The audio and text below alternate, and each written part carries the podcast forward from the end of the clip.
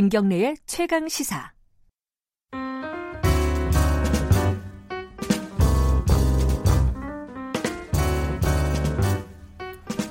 더 나은 미래를 위해 오늘의 정책을 고민하는 시간입니다. 김기식의 정책 이야기 식스센스 김기식 더 미래연구소 정책위원장 나와 계십니다. 안녕하세요. 예, 안녕하세요. 오늘 어, 이번 주에 대통령 시정연설 있었잖아요. 예, 예, 예. 어, 들으셨죠? 네, 네, 네. 뭐 좀 인상 깊었던 대목이 있으셨어요?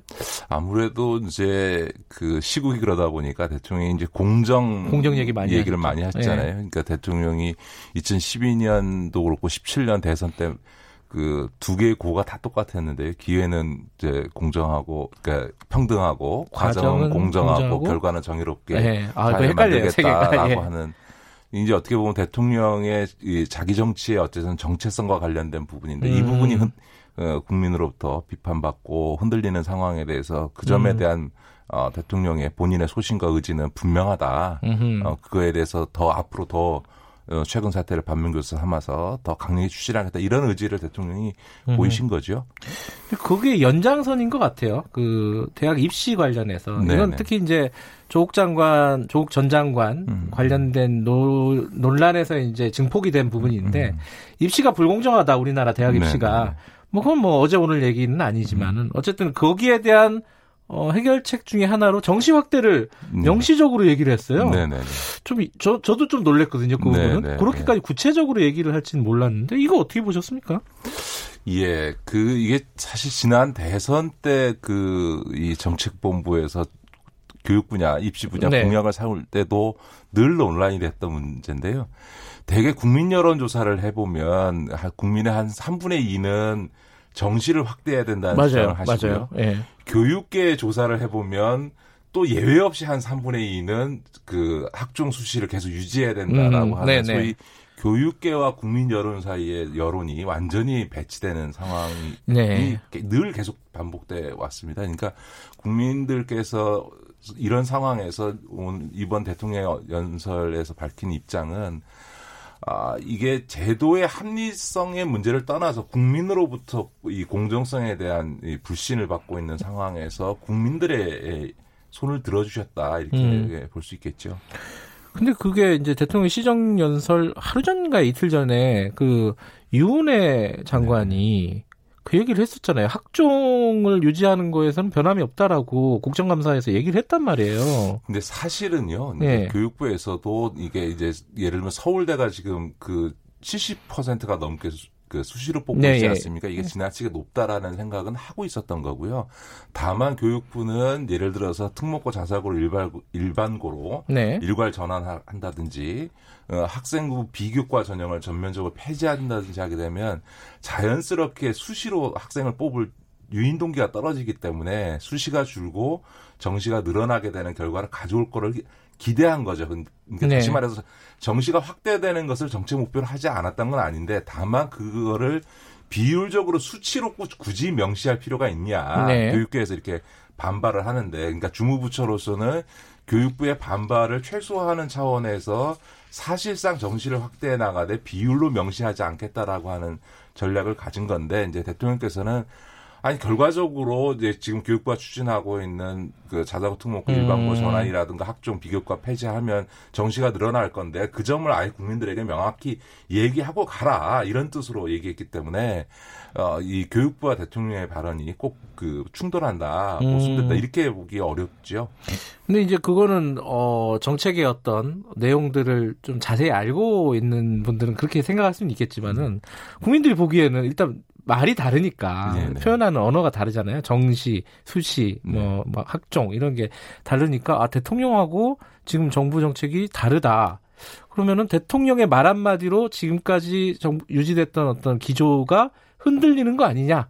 뭐 이런 그거는 아니고요. 음. 이 대선 때 이제 교육 분야 공약 과정에도 저도 참여를 했었습니다만, 네네 그러니까 대통령의 그 교육 분야에 있어서의 공약은 대단히 명료합니다. 그러니까 네. 다시 말해서 어, 특공목고 자사고 일, 반고로 전환하겠다라고 하는 거라든가 입시를 단순화 공정 단순화하고 공정성을 음. 기하겠다라고 하는 건 대통령이 음. 선거 과정에 여러 차례 강조했거든요. 근데 네. 특히 최근 사태를 겪으면서 입시의 그 공정성에 대한 국민적인 여론이 굉장히 높이 올라온 그렇죠. 거죠. 네. 그 얘기는 단 바른 말로 얘기하면 이른바 수시 학종에 있어서의 어쨌든 불공정성에 대한 국민적 불신이 굉장히 높게 네. 표출됐기 네. 때문에 네. 어, 원래 조금 계획보다 좀 앞당겨서 그리고 좀 더 명확하게 음흠. 이런 공정성을 그 입시에서의 공정성을 어, 개선하겠다라고 하는 네. 의지를 대통령이 표명했다고 봐야 되고요. 이게 뭐 기존의 입장과는 달리 갑자기 변했다 이렇게 음. 보기는 대선 때부터 공약 작업을 했던 사람으로 보면 네. 꼭 그런 건 아니다 이렇게 말씀드릴 수 있습니다. 근데 이제 아까 처음에 그렇게 말씀하셨잖아요. 교육계는 어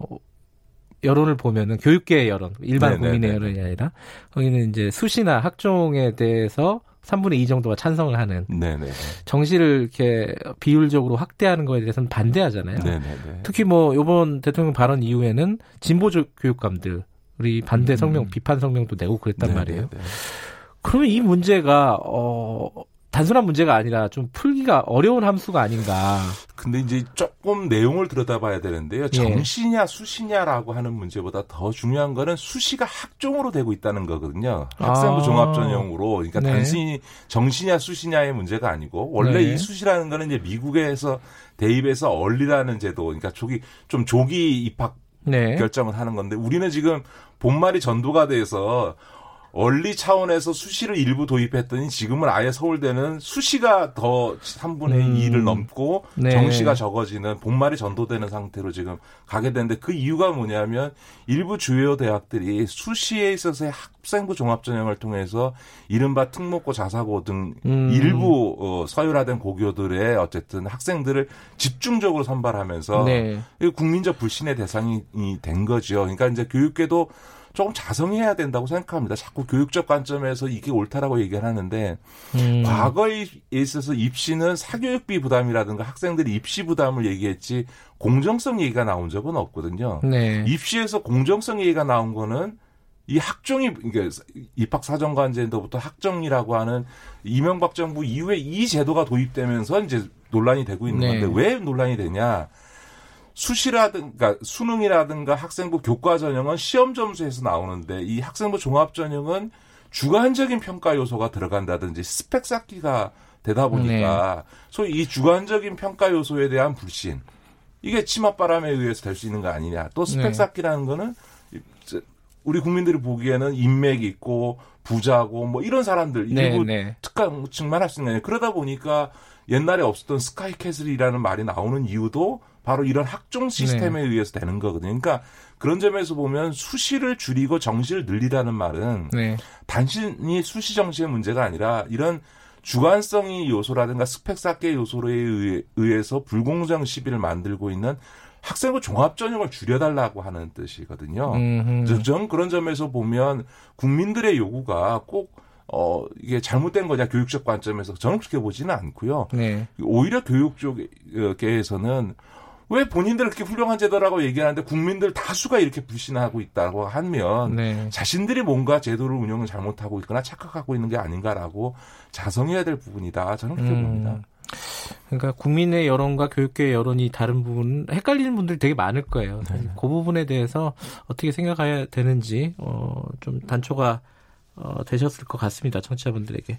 교육이, 그, 예, 이제 한말더 말씀드리면, 그러나 정시를 확대한다고 해서 지금처럼 100% 수능으로 뽑는 정시를 늘려야 되냐라고 하는 거는 저는 생각이 다릅니다. 그러니까 정시를 확대하되 그 방안에 있어서는 100% 수능으로 뽑는 정시를 뽑기 하기보다는 저희 세대가 그랬는데 수능 플러스 교과 전형을 저희 때는 이제 학력고사와 내신을 내신, 반반 예. 합쳐서 이제 그 예. 네, 입시를 했는데 왜냐하면 수능 100% 전형으로만 뽑게 되면 정말 학교 공교육이 약화되는 현상이 아, 발생하게 되고 수능 사교육 부분이 활성화될 부분이 있지 않습니까? 그런 점에서 보면 학교 교육이 약화되지 않으면서도 소위 공정성 문제를 해결하고 그러면서 정시 확대라고 하는 국민의 요구를 수렴하려면 정시를 확대하되 그 방안으로 수능 100%가 아니라 수능과 교과 전형을 함께 반영하는 형태로 정시를 확대하게 되면 이런 이제 논란들을 상당 부분 보완할 수 있을 거다 저는 그렇게 봅니다. 음,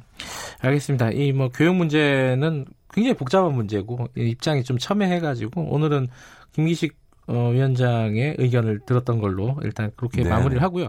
검찰 개혁 얘기 잠깐 해야 될 것 같아요. 네, 네, 네, 이게 어, 최근에 뭐 여러 가지 안이 나왔습니다. 특수부 폐지, 뭐 폐지는 이름을 바꾼 거죠. 다 축소 그리고 뭐 피사지 공표 금지 뭐 이런 얘기들이 쭉 나오고 있는데 이뭐 방향으로 볼 때 크게 큰 틀에서 볼 때는 어떻게 평가를 하고 계세요? 최근에 어떤 이런 변화 움직임? 뭐 저는 뭐 그 굉장히 빠른 속도로 그 네. 그 오랜 그 과제였던 검찰 개혁이 속도를 내고 있다고 생각합니다. 그러나 아, 직은 이제 시작 단계라고 볼 수 있는데 다만 이제 크게 논의되고 있는 피의사실 공표 금지는 사실은 법에도 금지돼 있으니까 당연히 그거는 지켜져야 하긴 한, 하는데 다만 이제 예를 들면 피의사실이 공표되는 게 문제가 되는 건 누구냐 하면 되게 정치인이거나 그렇죠. 이런 공직자들의 네. 문제 아니겠습니까? 아니면 재벌이가라든가 소위 우리 국민들로 보면은 가장 이제 소위 유권 무죄 그 아, 유권 무죄 무권 유죄 내지는 뭐 유전 무죄 예. 어, 무전 유죄라고 하는 이런 비난의 대상이 되는 사람들 어, 이제 일반인들이 피의 사실 공표에 문제가 되지는 않거든요. 네. 이제 그런 점에서 보면 뭐 저도 국회의원을 했고 저 저와 관련돼서도 피의 사실 공표된 적이 있습니다만 저는 일정하게 이런 공직이라든가 재벌과 같은 부분에 있어서 국민들의 알 권리라고 하는 것은 단순히 알 권리가 아니라 예. 국민적 감시의 시선을 통해서 혹여라도 네. 일종의 어, 권력의 압력에 의해서나 혹은 이제 정관 변호사들을 재벌들이 사서 어, 소위 정관 변호사와 검찰 권력이 내지는 법원과의 이 결탁으로 인해서 어떤 문제가 발생하라든가 네. 이런 소위 권력형 비리 사건이나 재벌 비리 사건에 대한 국민적 감시 차원에서 사실은 알 권리가 충족돼야 될 부분이 있는 거. 그러니까 이런 소위 그 부분이 배제되게 되면 진짜 깜깜이 수사 이루어지고 깜깜이 사법 처리가 이루어졌을 때 네. 오히려 문제가 생길 수도 있는 부분이 있기 때문에 아, 기본적으로 이제 피 수사 과정을 마치 지상 중계하듯이 하는 이런 관행은 정말 어 음. 뿌리 뽑아야 되겠지만 최소한의 이런 국민적 어, 감시 장치가 감시가 작동할 수 있는 수준에서의 어떤 피의 사실을 공개하는 문제에 대해서는 또 한편에서 좀 검토를 할 필요가 있다고 생각합니다. 아, 그 경계를 잘 설정하는 게 쉽지는 않을 것 같아요. 네네 해가면서 문제를 예. 풀어야 되겠죠. 예. 그러니까 완전히 모든 뭐 피의 사실을 전면적으로 봉쇄한다. 네네. 그거는 좀 무리다라고 말씀하시는 거네요. 그렇죠. 예를 들면 음. 수사 단계에서 아직 그 혐의가 확정되지도 않았는데 막그 소위 여론 재판하듯이 네. 이 혐의 사실을 흘리는 것 이건 제가 보기엔 심각한 이건 뭐 예외 없이 막아야 된다고 네. 생각하고요. 다만 수사가 일정 단계에 들어가서 뭐 영장이 청구되는 단계라든가 이렇게 갔을 때 음. 적어도 이런 어떤 권력형 비리 사건이라든가 재벌 네. 관련 사건이라든가 이런 사건들에 대해서는 일정하게 아, 국민적 감시가 가능하도록 피의 사실의 일정 부분에 있어서는 디테일까지는 아니어도 네. 어, 그 알릴 필요는 사실은 있다고 보여지는 거죠. 검찰 개혁이 속도를 내고 있는데 뭐 국회에서는 공수처가 논의되고 네네네. 있고요. 네, 네. 근데 이제 오늘 정영심 교수가 구속이 됐고 뭐 음. 재판은 지켜봐야 되겠지만은 네네. 일정 정도 이 수사에 대해서 어 검찰이 평가를 받는다면은 네네. 어 검찰 잘하고 있는데 뭐 네네. 살아있는 권력도. 수사하고 있는데 공수처 왜 필요하냐? 혹은 뭐 이렇게 검찰에 대한 정부 어, 법무부의 어떤 통제 이런 것들을 강화하는 것이 바라, 과연 바람직한 것이냐? 요런 여론들도 생길 수도 있을 것 같다는 생각이 좀 들더라고요. 어떻게 보십니까? 예측을 하신다면? 예, 뭐, 그, 검찰 수사에 따라서 국민 여론은 뭐 늘 왔다 갔다 그렇죠. 아, 예. 하지요. 그, 그러나 그 이번 과정들을 거치면서 국민들의 검찰 개혁에 대한 요구는 하여간에 명확한 것 같고요. 그러니까 네. 검찰의 정치적 독립성이라고 하는 부분들을 반드시 보장해 주되 네. 동시에 검찰 자체가 하나의 권력 집단화 되어서 네. 이 소위 동질적인 집단이 무소불위의 권력을 행사하는 거는 막아야 된다. 그런 차원에서 검경 수사권 조정이나 이런 것도 필요하지만 사실은 검찰의 권한이 가장 막강하게 행상되는 건 사실은 권력형 비리 사건 문제를 처리하는 과정에서 정권과 짬짬이를 했을 때 네. 검찰 자체도 파워가 세지고 이제 문제가 생기지 않습니까? 그런 점에서 보면 사실 이 공수처라는 게 제가 참여연대 있을 때 그 노태우 전두환 비자금 사건 이후에 96년도 이후에 공론화돼서 지금 23년이 됐는데요. 네네. 매번 여론조사에 보면 국민들이 해야 된다고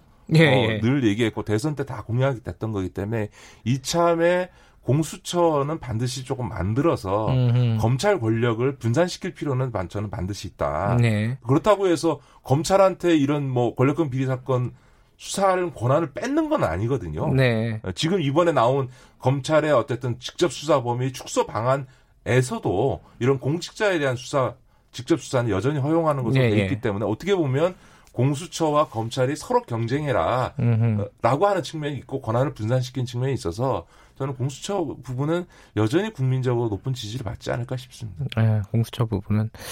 근데 좀, 이, 조국 사태가 어떤 변수를 낳을지 아직도 끝나지 않은 거라서요. 뭐, 그 부분이 좀 걱정되는 부분이 좀 있는 것 같습니다. 예, 오늘 말씀 잘 들었습니다. 고맙습니다. 네, 고맙습니다. 김기식 더미래연구소 정책위원장이었습니다. 김경래의 최강시사 듣고 계신 지금 시각은 8시 46분 향해 가고 있습니다.